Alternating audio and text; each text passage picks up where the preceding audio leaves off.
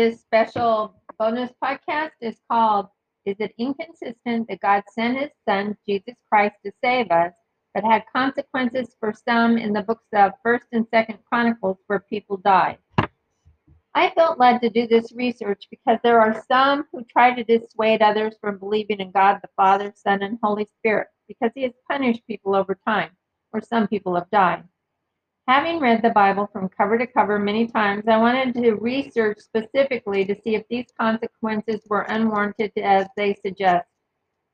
To do this research, I will use the New King James Version of the Bible, also known as NKJV, and internet resources as needed. Since the Bible sometimes uses the word him and the word he within the same verse, I will include who is speaking and who is being spoken to within brackets if I determine it's beneficial for clarity. Additionally, I will put my analysis, comments, observations, and conclusions within brackets as well. For those who would like to read this research or previous biblical research projects in their entirety, you can go to either of these two blogs I felt led to create biblical proof found at https colon double backslash biblical proof b-i-b-l-i-c-a-l-p-r-o-o-f dot blogspot b-l-o-g s-p-o-t.com or do biblical inconsistencies really matter you can find that at https colon double backslash biblical inconsistencies b-i-b-l-i-c-a-l I N C O N S I S T E N C I E S dot blogspot B L O G S P O T dot com. Note, at times the same event will be in two different books of the Old Testament. In that case, I will analyze that event most often in only one of the books of the Bible, so the research is not repetitious. Also within brackets, I have the thing is, God gives us choices. We can choose to follow him as he's and his statutes, but when we don't, there are consequences. He most often explains what he expects or wants and has prophets that will do this, this for him. But there is always the alternative for those who worship idols, live wickedly, and lead others astray. Still within brackets, although those listening to this on the podcast can't tell, on the blogs I mentioned, I will have the portions highlighted in yellow that shows God's compassion and the negative consequences of their choices in green and when they are warned in turquoise. Also note that God often uses prophets to warn people of their poor choices, but regardless, God has already shared the Ten Commandments with his statutes to not worship idols or false gods as well. First Chronicles 5, verses 18 through 20 says, The sons of Reuben, the Gadites, and half the tribe of Manasseh had 44,760 valiant men able to bear shield and sword and shoot them with the bow and skillful in war and went to war. They went to war with the Hargites, Jetur, Naphish, and Nodab. And you should know in advance, I just pronounce these the best I can. And I apologize if I don't say them correctly. And they were helped against them and the Hagarites were delivered into their hand, and all who were with them, for they cried out to God in the battle. He heeded their prayer because they put their trust in him.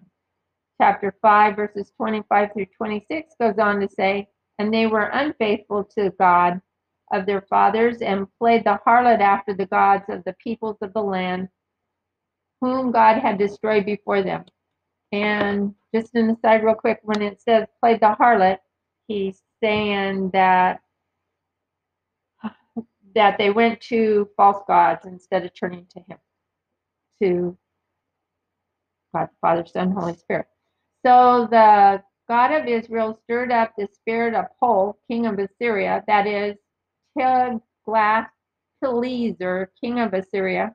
He carried the Reubenites, the Gadites, and half the tribe of Manasseh into captivity. He took them to Helath, Helah, Habor, Hara, and the river of Gozan to this day.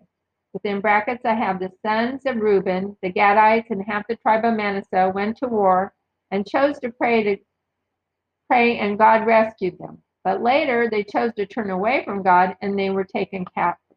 captive. And this is an aside again.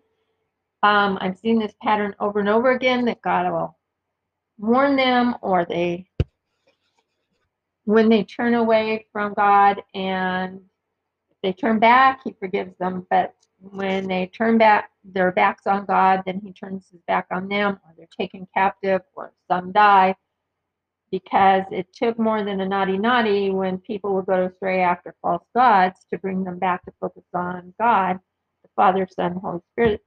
And they um, quite often it took a serious consequence for them to turn away from the false gods and worship the true God.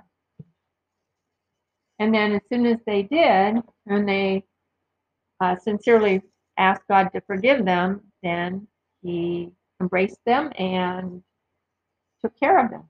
First Chronicles 28, verse 9 says, As for you, my son Solomon, know the God of your father, and serve him with a loyal heart and with a willing mind. For the Lord searches all hearts and understands all the intent of the thoughts.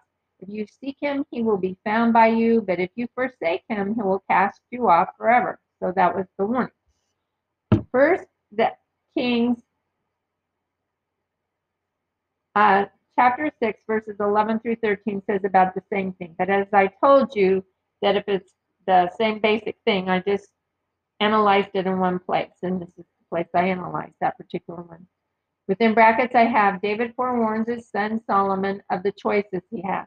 He chooses to follow the Lord, God will be there for him. But if Solomon chooses to forsake the Lord, God will turn his back on him.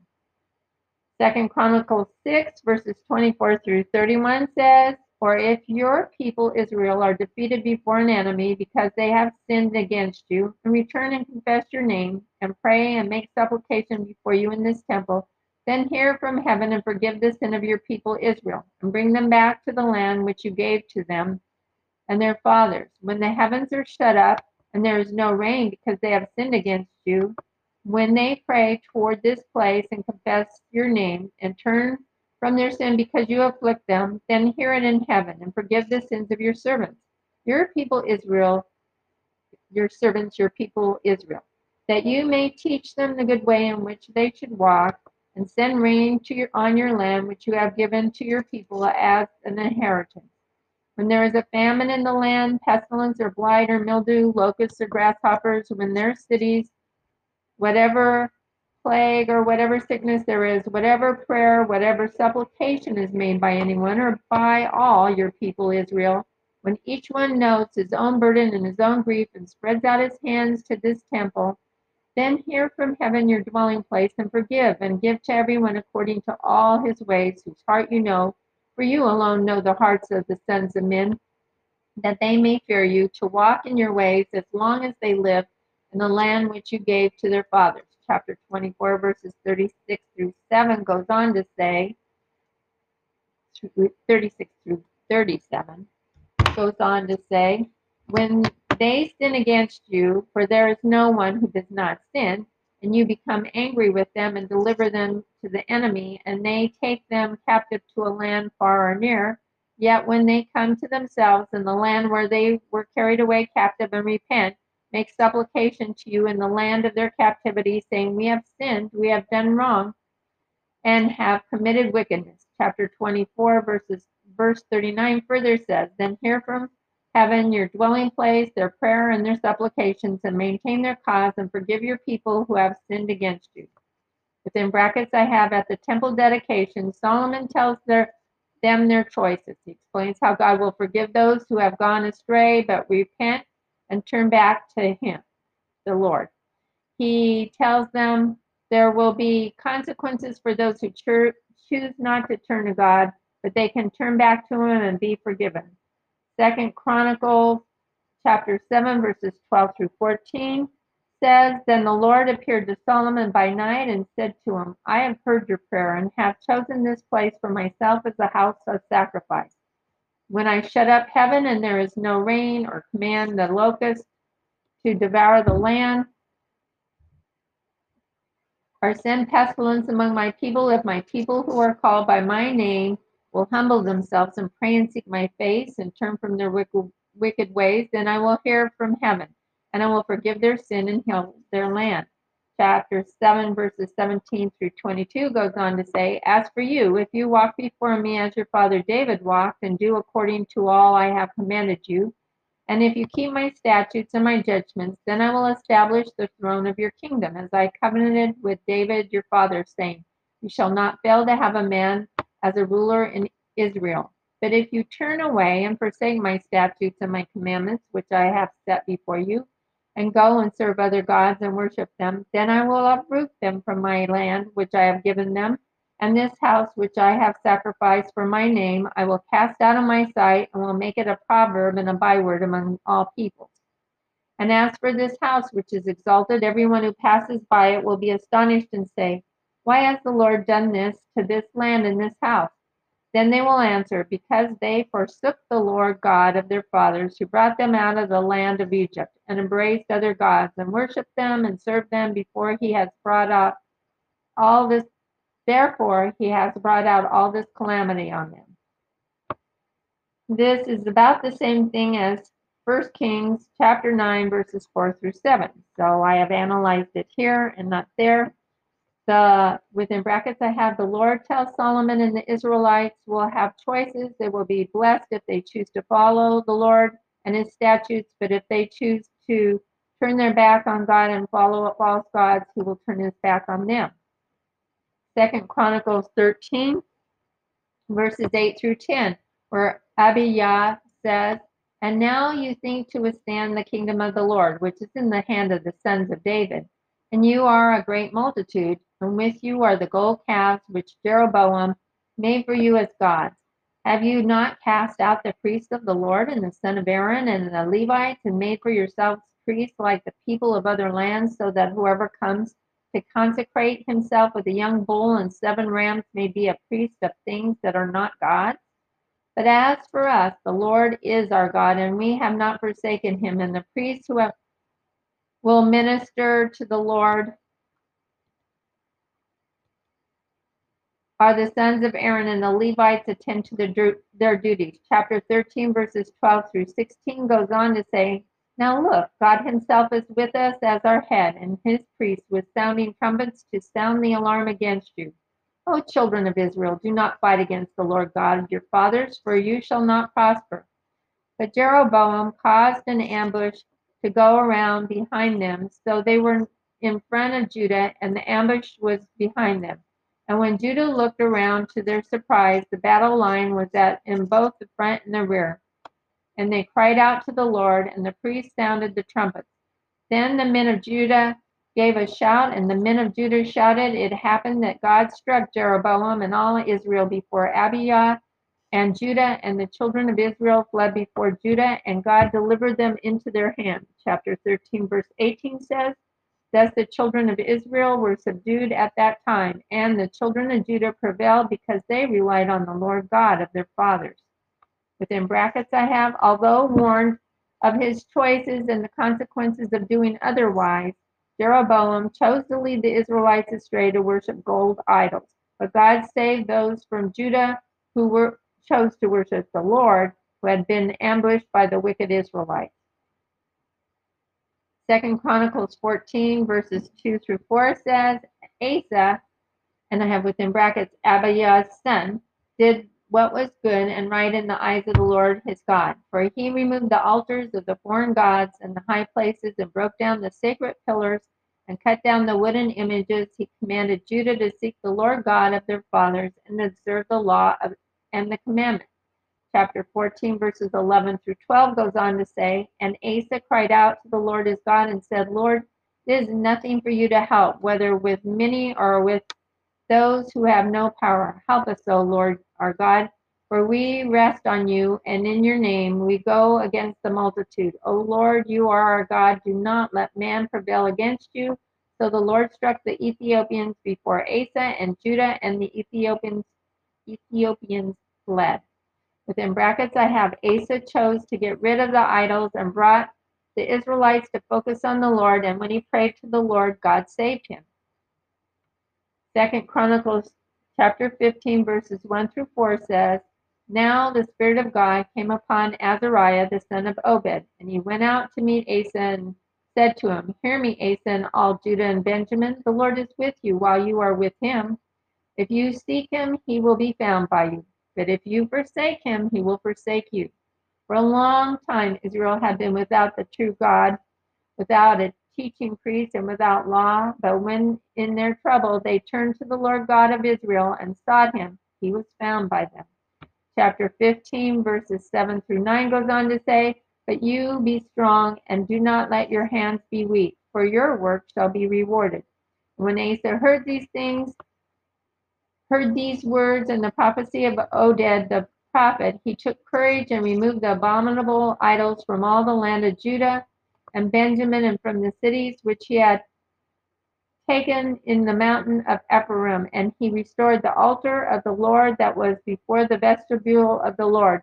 Then he gathered all Judah and Benjamin and those who dwelt with them from Ephraim, Manasseh, and Simeon, for they came over to him in great number from Israel when they saw the Lord his God was with them.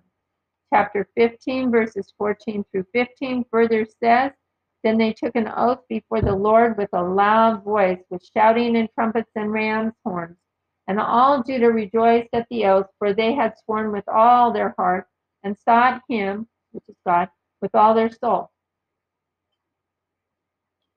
And he was found by them, and the Lord gave them rest all around. Within brackets, I have the Israelites were warned and chose to turn to the Lord because they saw that God was with them, was with Asa, who had chosen to rid the land of idols.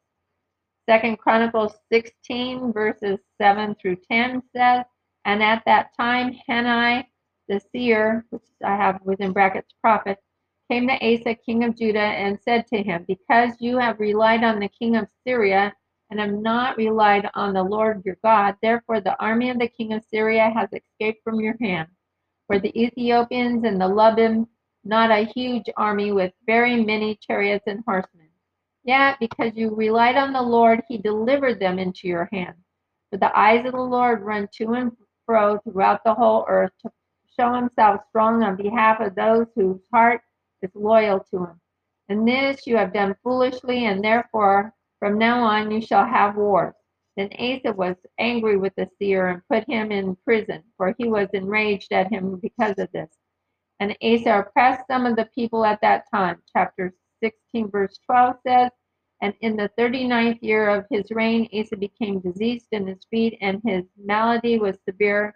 Yet in his disease he did not seek the Lord, but the physicians. Within brackets, I have the prophet told Asa of his choices and reminded him that when he relied on the Lord before, God turned his enemies into his hand. But since Asa chose not to rely on the Lord, his enemies will escape from him. Second Chronicles 17, verses 3, 3 through 4 says, Now the Lord was with Jehoshaphat because he walked in the former ways of his father David. He did not seek the Baals, but sought the God of his father, and walked in his commandments, and did not and his commandments, and not according to the acts of Israel. Chapter 17, verse 6 goes on to say, And his heart took delight in the ways of the Lord. Moreover, he removed the high places and the wooden images. Wooden images are the false idols from Judah. Chapter 17, 9 through 10 further says, Though they taught in Judah and had the book of the law of the Lord with them, they went throughout all the cities of Judah and taught the people. And the fear of the Lord fell on all the kingdoms of the land that were around Judah, so that they did not make war against Jehoshaphat. Within brackets, I have Jehoshaphat chose not to worship idols and helped teach all the cities of Judah the book of the law of the Lord, and God protected them from war. Second Chronicles 18, verses 31 says, and so it was when the captains of the chariot saw Jehoshaphat that they said, It is the king of Israel. Therefore they surrounded him to attack. But Jehoshaphat cried out, and the Lord helped him, and God diverted them from him. Within brackets, I have God diverted the attack against Jehoshaphat because he chose to cry out to the Lord. Second Chronicles 19, verses 1 through 4 says, Then Jehoshaphat, the king of Judah, returned safely to his house in Jerusalem. And Jehu, the son of Hanai, the seer, and seer is another word for prophet, went out to meet him and said to the king Jehoshaphat, Should you keep the wicked and love those who hate the Lord? Therefore the wrath of the Lord is upon you. Nevertheless, good things are found in you, in that you have removed the wooden images from the land and have prepared your heart to seek the Lord. So Jehoshaphat dwelt in Jerusalem, and he went out again among the people from Beersheba to the mountains of Ephraim, and brought them back to the Lord God of their fathers. 19, chapter 19, verse 7 goes on to say, Now therefore let the fear of the Lord be upon you. Take care and do it, for there is no iniquity with the Lord our God, no partiality, or, nor taking bribes, taking of bribes chapter 19, verse 11 further says, And take notice, Amariah, the chief priest, is over you in all matters of the Lord, and Zedekiah, no, Zebediah, the son of Ishmael, the ruler of the house of Judah, for all the king's matters, also the Levites will be officials before you. Behave courageously, and the Lord will be with the good.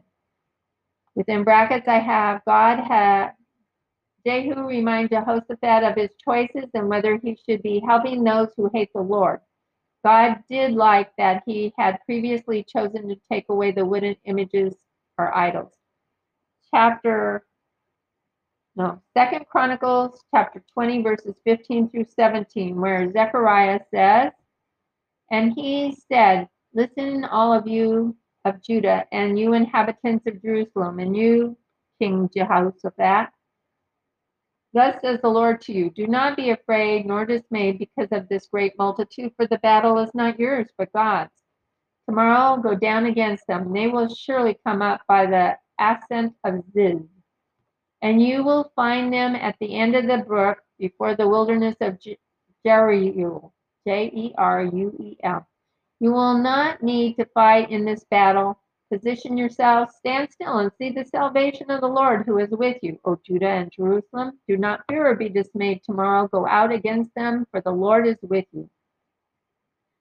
Chapter 20, verse 20 goes on to say So they rose early in the morning and went out to the wilderness of Tekoa and as they went out, Jehoshaphat stood and said, Hear me, O Judah, and you inhabitants of Jerusalem, believe in the Lord your God, and you shall be established. Believe his prophets, and you shall prosper. Chapter 20, verses 12 through 24, even further says, Now when they began to sing and praise, the Lord sets ambushes against the people of Ammon, Moab, and Mount Seir, who commit who come against Judah, and they were defeated. For the people of Ammon and Moab stood up against the inhabitants of Mount Seir to utterly kill and destroy them. And when they had made an end of the inhabitants of Seir, they helped to destroy one another. So when Judah came to place overlooking the wilderness, they looked toward the multitude, and there were their dead bodies falling on the earth. No one had escaped. It means they didn't even have to lift a finger. God had had all this happen, and they didn't have to protect themselves. God did. Okay, chapter 20, verse 30 further says, And the fear of God was on all the kingdoms of those countries when they heard that the Lord had fought against the enemies of Israel. Then the realm of Jehoshaphat was quiet, for God gave him rest all around. Within brackets, I have Jehoshaphat is told not to worry about the large opposing army because God was with them and was going to allow them to win the war. They chose to trust God, and the enemy was killed without them even fighting against them. Second Chronicles 24, verse 2 says, Joash did what was right in the sight of the Lord all the days of Jehoiada the priest.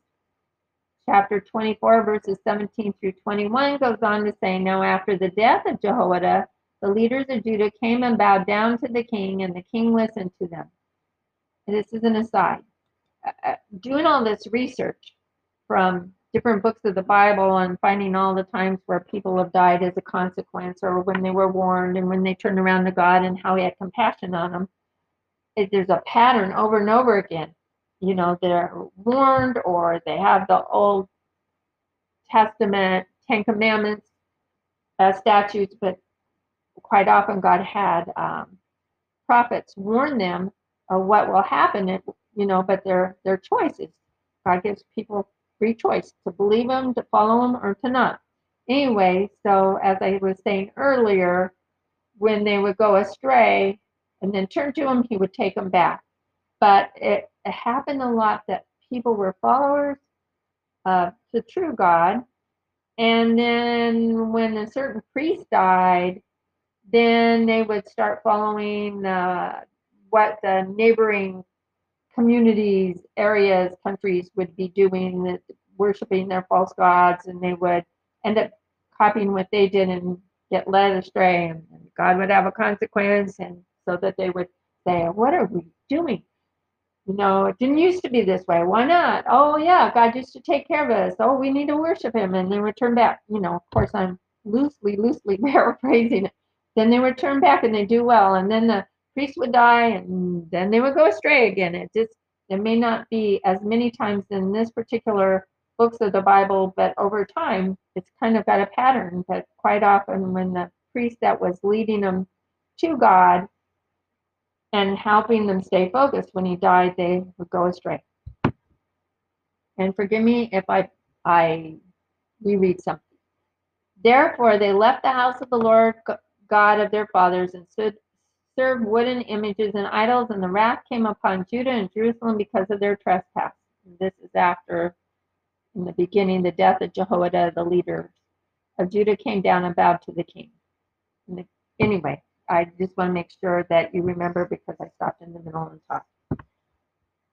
Yet he sent prophets to them to bring them back to the Lord, and they testified against them but they would not listen. Then the Spirit of God came upon Zechariah, the son of Jehoiada the priest, who stood above the people and said to them, Thus says God, why do you transgress the commandments of the Lord so that you cannot prosper? Because you have forsaken the Lord. He has also forsaken you. So they conspired against him, and at that command of the king, they stoned him with stones in the court of the house of the Lord. Chapter 24, verse 22 further says, Thus Joash the king did not remember the kindness which Jehoiada his father had done to him, but killed his son. And as he died, he said, The Lord look on it and repay. Chapter 24, verse 24 went on to say, For the army of the Syrians came with a small company of men, but the Lord delivered a very great army into their hand because they had forsaken the Lord God, God of their fathers. So they executed judgment against Joash. I really think it had been, they had forsaken the Lord God of their fathers. I happened to have two gods in a row there and no commas, so I think I just got carried away in type two. So forgive me. Um, they executed judgment against Joash. Within brackets, I have people to, chose to follow the Lord until Jehoiada died. Afterwards, they chose to serve idols and wouldn't listen to God's prophets and killed Zechariah, who was also sent to warn them about their choices. So, as their consequence for their choices, they were turned into the hands of the Syrians. Second Chronicles 25, verses verse 2 says, And he, Amaziah, which is Amaziah, did what was right in the sight of the Lord, but not with a loyal heart. Chapter 25, verse 14 through 15 goes on to say, Now it was so after Amaziah came from the slaughter of Edomites that he brought the gods of the people of Seir, S E I R, set them up to be his gods and bowed down before them and burned incense to them. Therefore, the anger of the Lord was aroused against Amaziah, and he sent him a prophet who said to him, Why have you sought the gods of the people, which cannot rescue their own people from your hand? 25, chapter 25, verse 16 yet says, Then the prophet ceased and said, I know that God has determined to destroy you because you have done this and have not heeded my advice chapter 25, verse 27 further says, After the time that Amaziah turned away from following the Lord, they made a conspiracy against him in Jerusalem, and he fled to Lachish. But they sent after him to Lachish and killed him there. Tab, um, within brackets, at first Amaziah chose to follow the Lord, but after slaughtering the Edomites, he chose to bring back their false gods and worship them. Even when warned by a prophet of God, he had the consequence of choosing not to turn back, the consequence for choosing not to turn back to the Lord.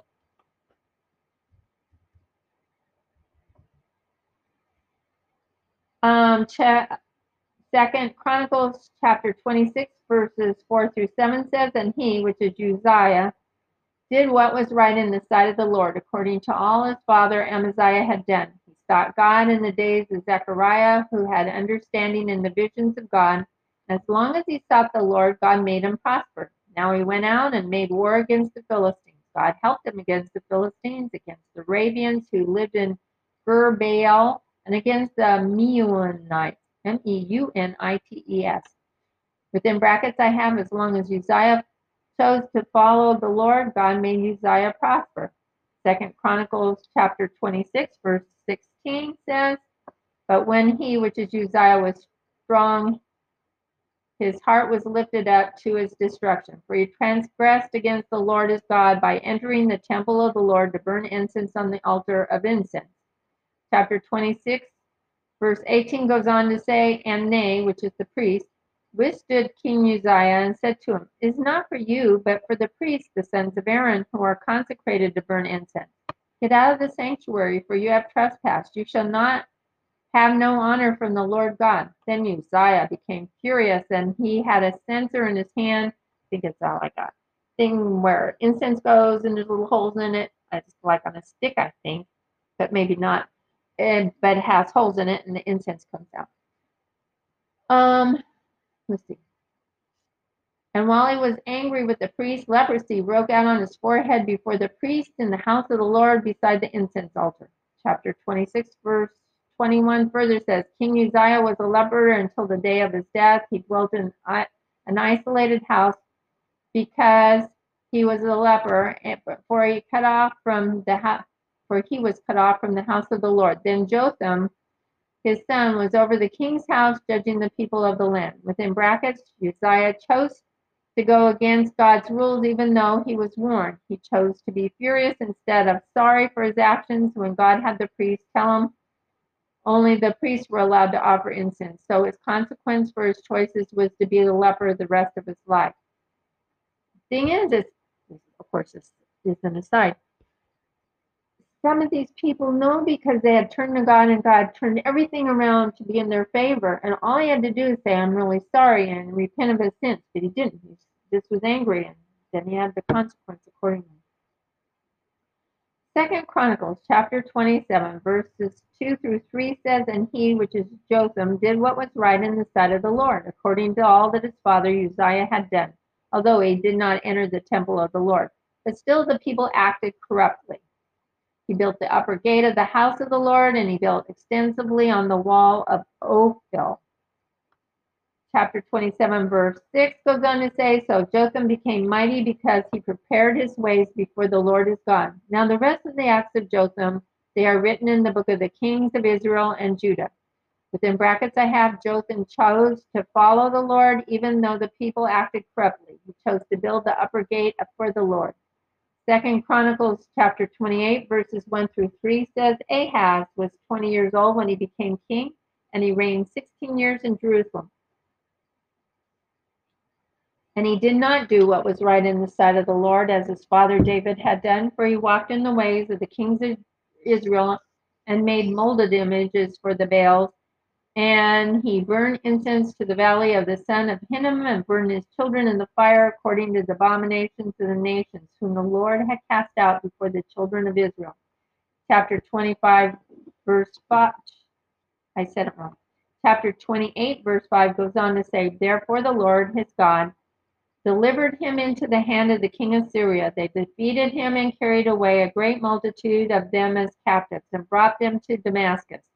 Then he was also delivered into the hand of the king of Israel, who defeated him with a great slaughter.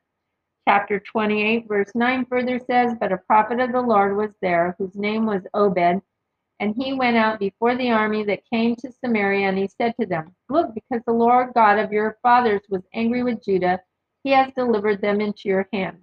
But you have killed them in a large rage that reached up to heaven. Chapter 29, verse 11 further says, Now hear me, therefore, and return the captives from whom you have taken from your brethren, for the fierce wrath of the Lord is upon you.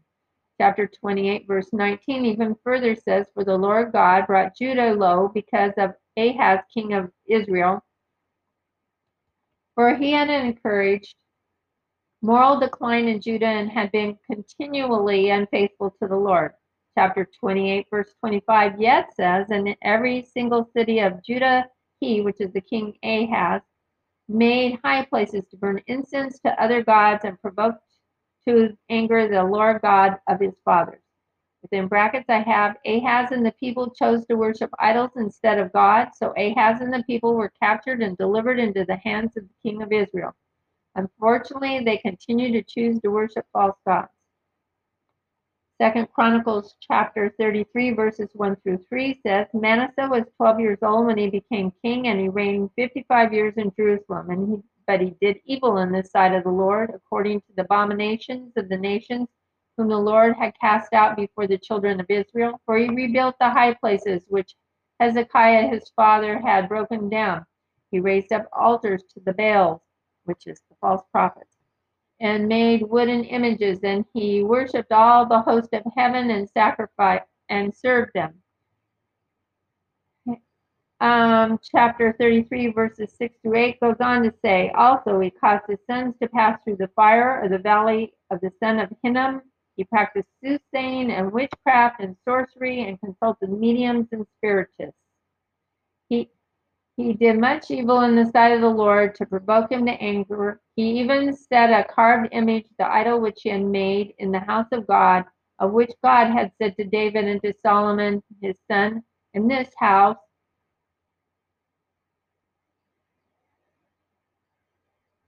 and in Jerusalem, which I have chosen out of all the tribes of Israel, I will put my name forever. Sorry, I didn't know if I was on the wrong line, but I wasn't. And I will not again remove the foot of Israel from the land which have I have appointed for your fathers, only if they are careful to do all that I have commanded them, according to the whole law and the statutes and the ordinances of the hand of Moses. Chapter 33, verses 10 through 13 further says, And the Lord spoke to Manasseh and his people, but they would not listen. Therefore the Lord brought upon them the captains of the army of the king of Assyria, who took Manasseh with hooks, bound him with bronze fetters, and carried him off to Babylon. Now, when he was in affliction, he implored the Lord his God and humbled himself greatly before the God of his father and prayed to him. And he received his entreaty, which is a request, and heard his supplication and brought him back to Jerusalem into his kingdom. Then Manasseh knew that the Lord was God. Chapter 33, verses 15 through 18 yet says he, which is Manasseh, took away the foreign gods and the idol from the house of the Lord and all the altars that he had built in the mount of the house of the Lord and in Jerusalem. And he cast them out of the city.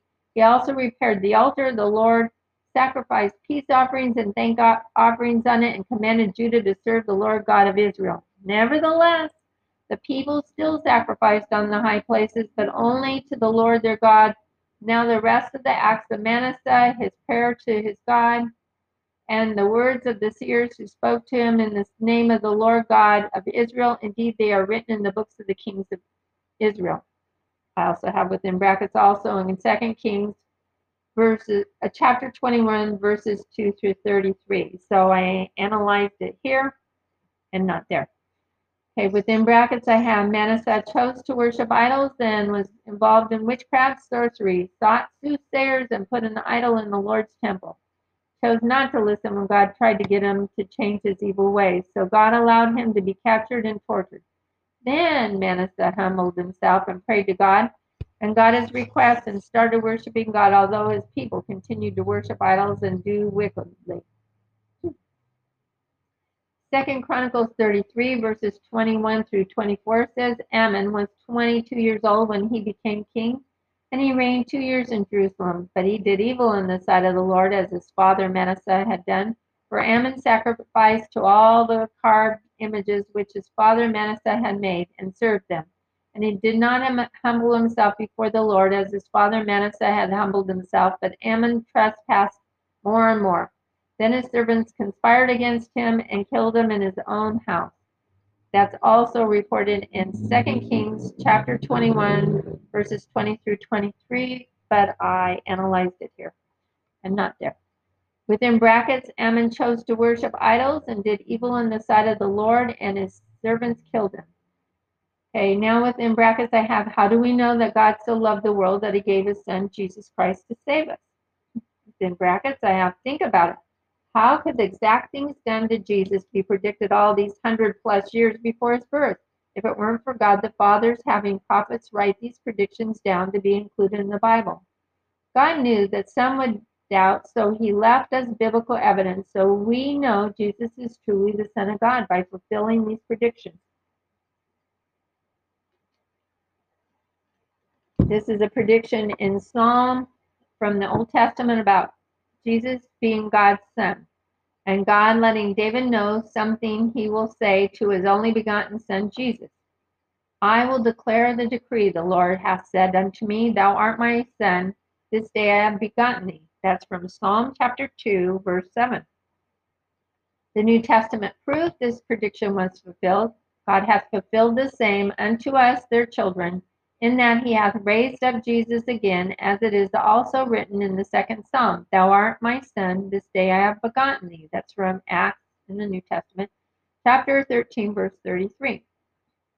This is predicting a virgin will bear the Son of God.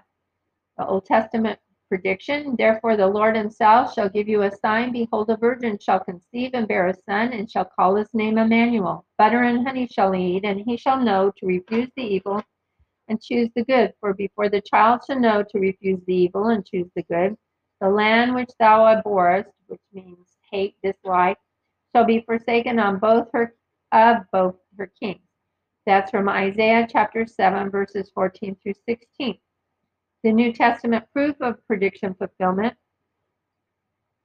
Now the birth of Jesus Christ was as follows. After his mother Mary was betrothed to Joseph, before they they came together, she was found with child of the Holy Spirit. Did Joseph, her husband, being a just man, and not wanting to make her a public example, was minded to put her away secretly.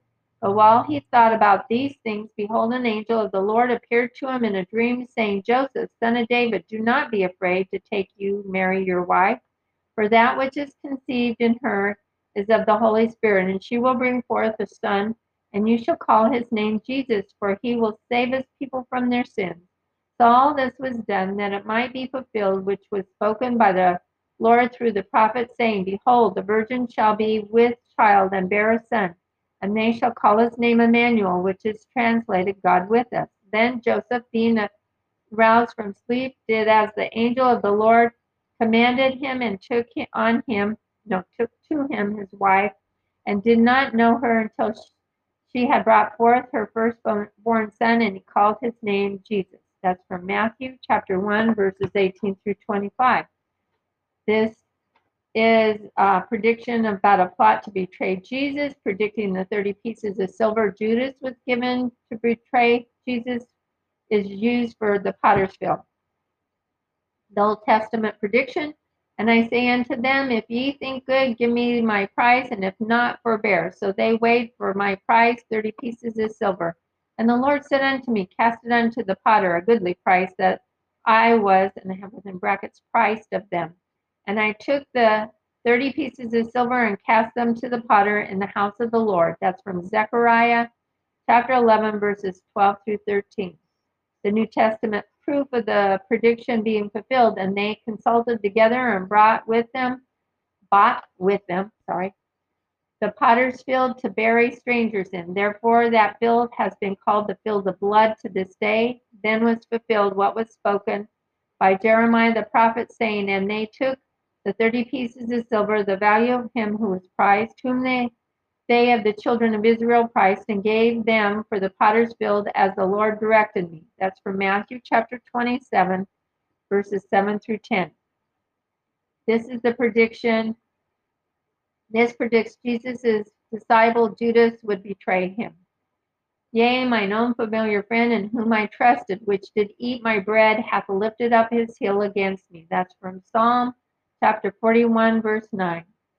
This is more than just New Testament proof of fulfillment because this particular Bible passage shows God's son Jesus knows full well he is going to be betrayed by Judas. Who else could do that but God's son Jesus?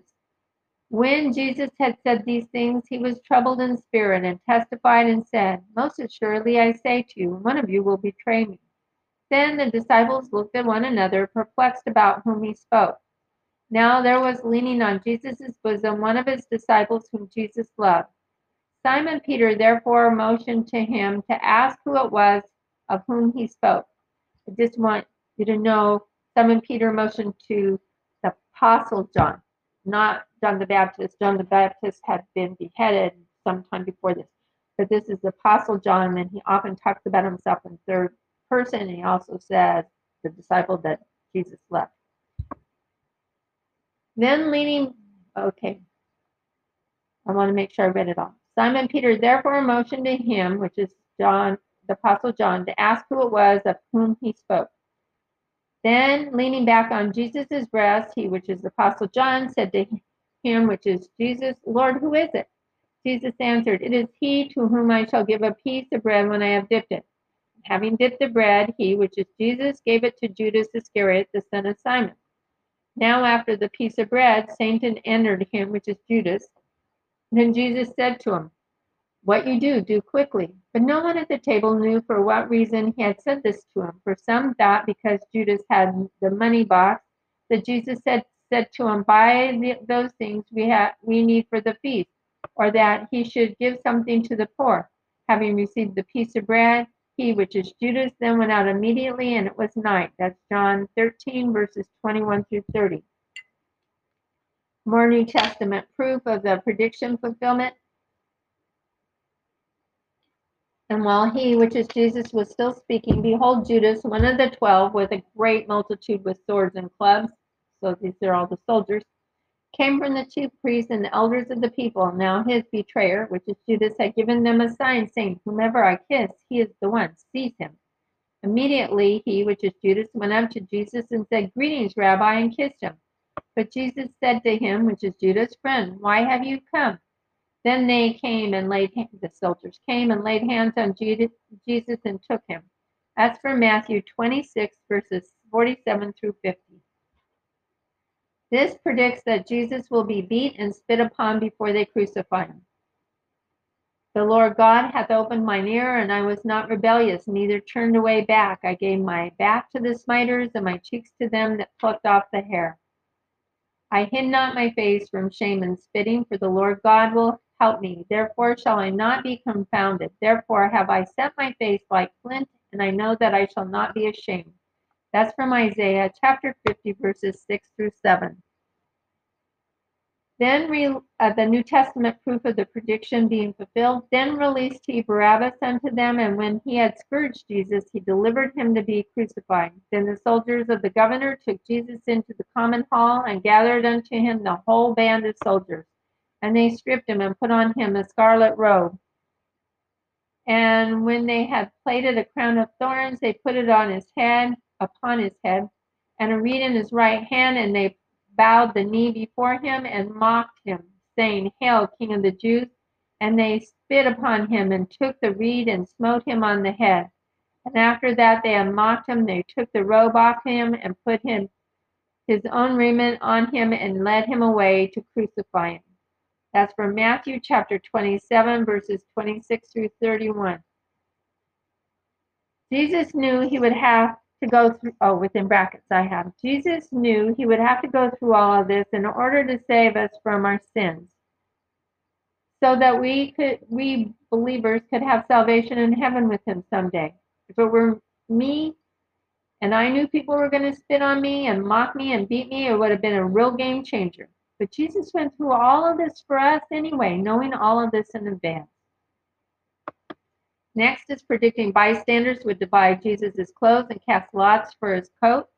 They part my garments among them and cast lots upon my vesture. That's from Psalm chapter 22, verse 18. The New Testament proof of the prediction fulfillment. Then they crucified him and divided his garments, casting lots that it might be fulfilled, which was spoken by the prophet. They divided my garments among them, and for my clothing they cast lots. That's from Matthew chapter 27, verse 35. This predicts the piercing of Jesus' hands and feet when they nailed him on the cross. For dogs have compassed me, an assembly of the wicked have, has within brackets enclosed me. They pierced my hands and my feet. That's from Psalm chapter 22, verse 16 the New Testament proof of the prediction being fulfilled. This is the same day Jesus arose from the grave, but it's not in the morning. This is in the evening when he went into the, I think of it as a cabin in my head, but I don't really know. It's a building where they were gathered that evening. Now, as they said these things, Jesus himself stood in the midst of them and said to them, Peace to you. But they were terrified and frightened and supposed they had seen a spirit. And he, which is Jesus, said to them, Why are you troubled? And why do you doubts arise in your hearts? Behold my hands and my feet, that it is I myself. Handle me and see, for a spirit does not have flesh and bones as you see I have. When he had said this, he showed them his hands and his feet. That's from Luke chapter 24, verses 36 through 40. Hundreds of years before Jesus was born, it was predicted that Jesus would, what Jesus would say on the cross when he died for our redemption. My God, my God, why hast thou forsaken me? Why art thou so far from helping me and from the words of my roaring? That's from Psalm chapter 20, 22, verse 1.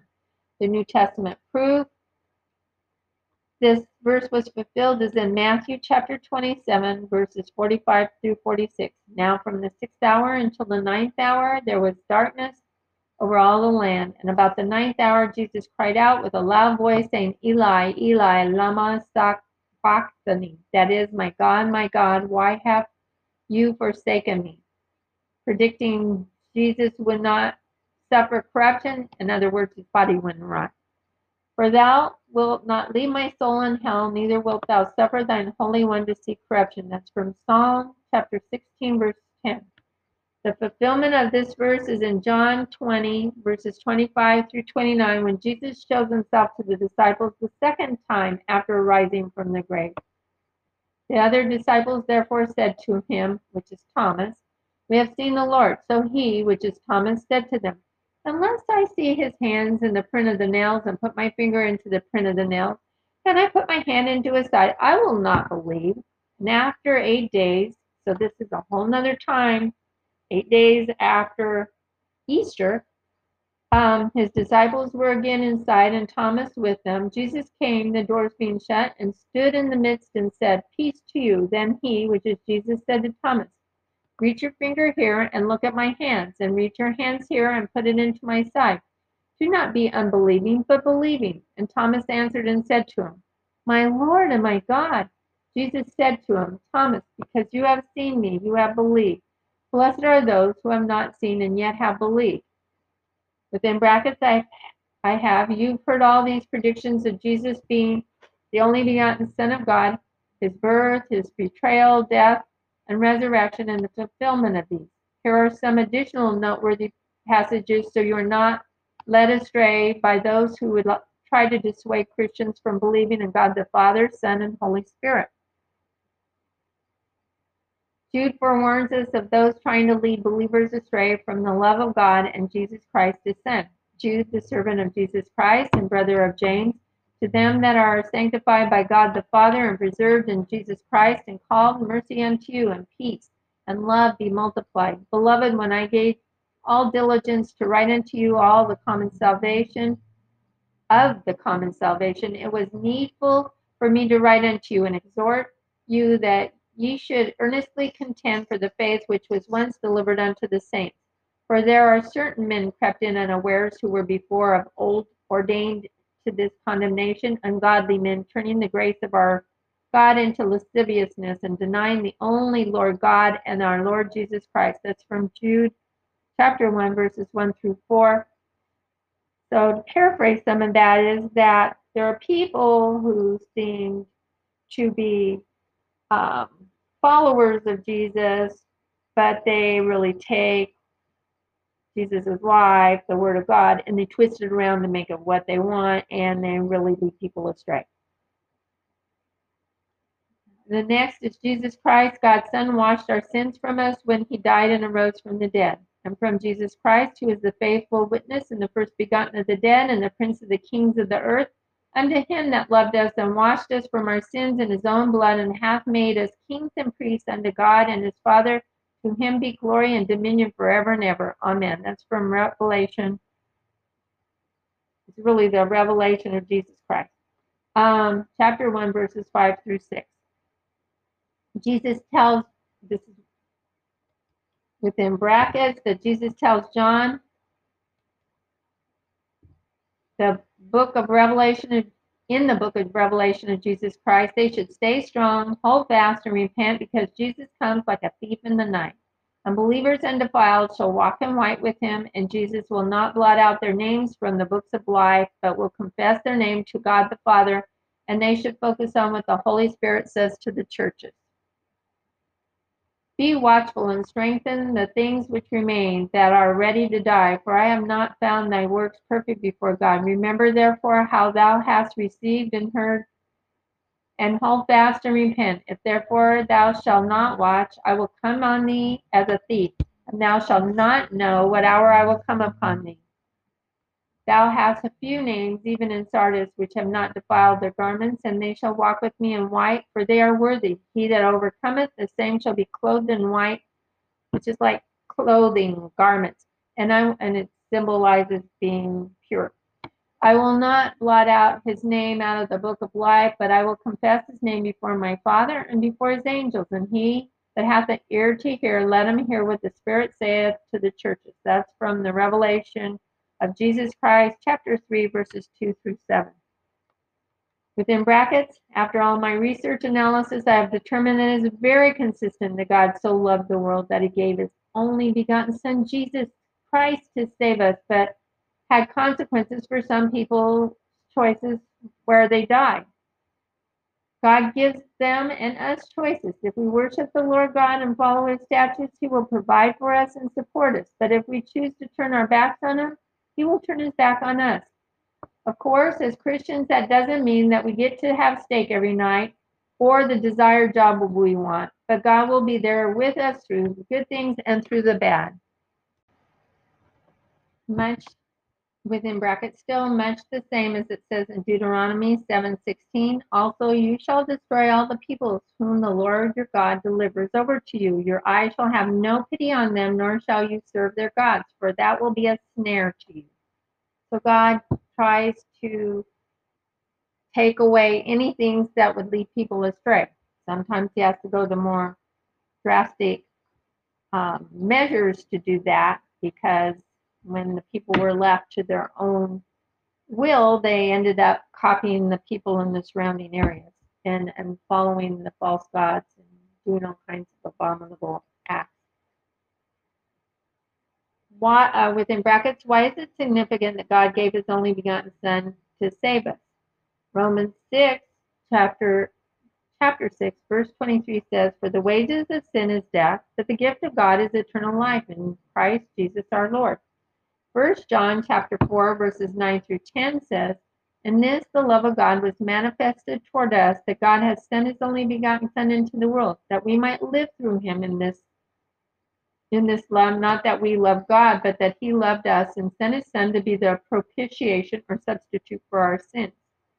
First Peter 1 verses 17 through 21 says, And if you call on the Father, who without partiality judges according to each one's work, Conduct yourselves throughout the time of your stay here in fear, knowing that you were not redeemed with corruptible things like silver or gold from your aimless conduct received by tradition from your fathers, but with the precious blood of Jesus of Christ as a lamb without blemish, without spot. He indeed was foreordained before the foundation of the world, but was manifested in these last times for you who through him believe in God who raised him from the dead and gave him glory, so that your faith and hope are in God. Within brackets, I have not only do I base my analysis on all the predictions about Jesus in the Old Testament and the fulfillment in the New Testament, but also on the following Bible verses. When he, which is Jesus, had been baptized, Jesus came up immediately from the water, and behold, the heavens were opened to him and he saw the Spirit of God descending like a dove, alighting upon him. And suddenly a voice came from heaven saying, This is my beloved Son, in whom I am well pleased. That's from Matthew chapter 3, verses 16 through 17. It came to pass in those days that Jesus came from Nazareth of Galilee and was baptized by John in the Jordan, which is the Jordan River. And immediately coming up from the water, he saw the heavens parting and the Spirit descending upon him like a dove. Then a voice came from heaven You are my beloved Son, in whom I am well pleased. As for Mark chapter 1, verses 9 through 11. this is an aside, you might think, Jesus are almost the same. That's because, yeah, they are almost the same. I have it in here so you can see there are different people that saw and heard these things. And then there are some who uh, who interviewed eyewitnesses and recorded that information for them. And so that you can see over and over and over again, there are different people that saw the different things Jesus did and said. And do they say it exactly the same? It says, This is my beloved Son in whom I am well pleased. And then that was in Matthew. And and Mark, it says, You are my beloved Son in whom I am well pleased. Well, it's almost the same thing. All people paraphrase things according to their words, their viewpoint of how they see it, from where they're standing, their position and seeing things, and they put it in in in, in different ways according to their who they are. I mean, if two or three people saw something today, they'd all say it in a different way. If you interview them privately, which is actually uh, more proof that it truly did happen, if you watch any of the J. Warner J. Period Warner Wallace videos, he uh, is a cold case detective from LA, and he analyzes the Bible and and Jesus' life and different happenings in the Bible, just as he would evaluate a cold case to see if they are valid. And he's found they are. And and you should watch his videos; they are so amazing. Anyway, so that's why I have all these things so that you can hear from the different points of view, but basically they're pretty much the same. And some will say more like the one from Mark talks about how they had um, just come up from Nazareth of Galilee and tells the name of the river, but the other one didn't. You know, it's just some people have more information, some have less. And then there's people like Apostle John who sometimes doesn't list certain things because, in my opinion, from every all of my researches, and from things he says, the last couple verses of chapter 21, John 21, no, John, John 20 and John 21 are that there's so much that Jesus did. If we wrote it all, you wouldn't be able, there would not be enough books to write all the things that Jesus did and said. So my interpretation from all the research I've done is that if he thinks things were adequately adequately recorded, he doesn't add them to but if he thinks something else needed to be added, he might add that, or he might tell stories he didn't think somebody else mentioned. I don't mean stories, but the recording of events. Anyway, I need to get back on focus. Okay. When all the people were baptized, it came to pass that Jesus also was baptized, and while he prayed, the heaven was opened, and the Holy Spirit descended in bodily form like a dove upon him, and a voice came from heaven and said, you are my beloved son, and you I am well pleased. That's from Luke chapter 3, verses 21 through 22. And John, and this is John the Baptist, bore witness, saying, I saw the Spirit descending from heaven like a dove, and he remained upon him, which is Jesus. I did not know him, but he, which is God the Father, who sent me to baptize with the water, said to me, Upon whom you see the Spirit descending and remaining on him, this is he who baptizes with the Holy Spirit. And I have seen and testified that this is the Son of God. Again, the next day, John, which John the Baptist, stood with two of his disciples, and looking at Jesus as he walked, he said, Behold, the Lamb of God. That's from John chapter 1, verses 32 through 36 at Jesus' transfiguration before he's betrayed. While he was speaking, behold, a bright cloud overshadowed them, and suddenly a voice came out of the cloud saying, This is my beloved Son, in whom I am well pleased. Hear him. That's from Matthew chapter 17, verse 5. A cloud came and overshadowed them, and a voice came out of the cloud saying, This is my beloved Son, hear him. This is from Mark 9, verse 7. While he, which is Peter, was saying this, a cloud came and overshadowed them, and they were fearful as they entered the cloud. And a voice came out of the cloud saying, This is my beloved Son, hear him. That's from Luke 9, verses 34 through 35. Now my soul is troubled, and what shall I say? Fathers, oh, Jesus is saying, Father, save me from this hour. But for this purpose I came to this hour. Father, glorify your name. Then a voice came from heaven saying, I have both glorified it and will glorify it again.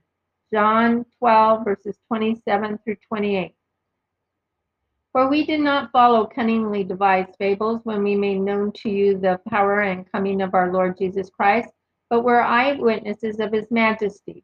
For he received from God the Father honor and glory when such a voice came to him from the excellent glory. This is my beloved Son, in whom I am well pleased. That's from 2 Peter chapter 1, verses 16 through 17. Remember John 3, 16 through 21, where Jesus says, For God so loved the world that he gave his only begotten Son, that whoever believes in him should not perish but have everlasting life. For God did not send his Son into the world to condemn the world, but that the world through him might be saved. He who believes in him is not condemned, but he who does not believe is condemned already, because he has not believed in the name of the only begotten Son of God. And this is the condemnation that the light has come into the world, and men love darkness rather than light, because their deeds were evil. For everyone practicing evil hates the light and does not come to the light, lest his deeds should be exposed. But he who does not, but he who does the truth comes to the light, that his deeds may be clearly seen, that they may, that they have been done in God. Within brackets, I have my advice to you is to follow Jesus, the light of the world that can lead believers to salvation in heaven with Him someday. It doesn't matter what you've done in your life, how terrible or corrupt it could be or not. God forgives all of us. And you heard in in this podcast how people would do the most terrible things and then they would turn back to Jesus and well, they turn back to God. They didn't not all of them understood about Jesus, but you turn back to God, that God is triune God. And they would say, I'm sorry. And he would just turn back, bring them back in, and he would take care of them and be with them. Again, we don't have steak every night. We don't get the jobs we want necessarily. But the thing is, he's with us through the thick and the thin. He's there with us through the pandemic and not. All we have to do is tell him, Jesus, help me. I believe you're my savior. You say whatever. There's no no specific words. You don't have to say it out loud. You don't have to read a formal thing. You don't have to sign a paper. You don't have to be in front of any kind of minister. You just say it in your heart to God. That's all you have to do. That He is the Lord and Savior, and He can lead you to the light. You can join Him in heaven someday, which is a pretty wonderful thing. I would like you to understand how I relate the Bible to my life or the things I've read, the movies I've watched, things I've seen, videos, or how I make connections to things in the world. When I'm reading the Bible, I reflect on it. The example is um, Matthew 7, verse 1. Judge not that ye be not judged. One time I belonged to an organization and they had a new member. And I didn't think that person seemed like a very nice person, so kind of stayed away and watched from a distance over different meetings. And it turned out that that person was really, really nice. And I had judged them by first impressions.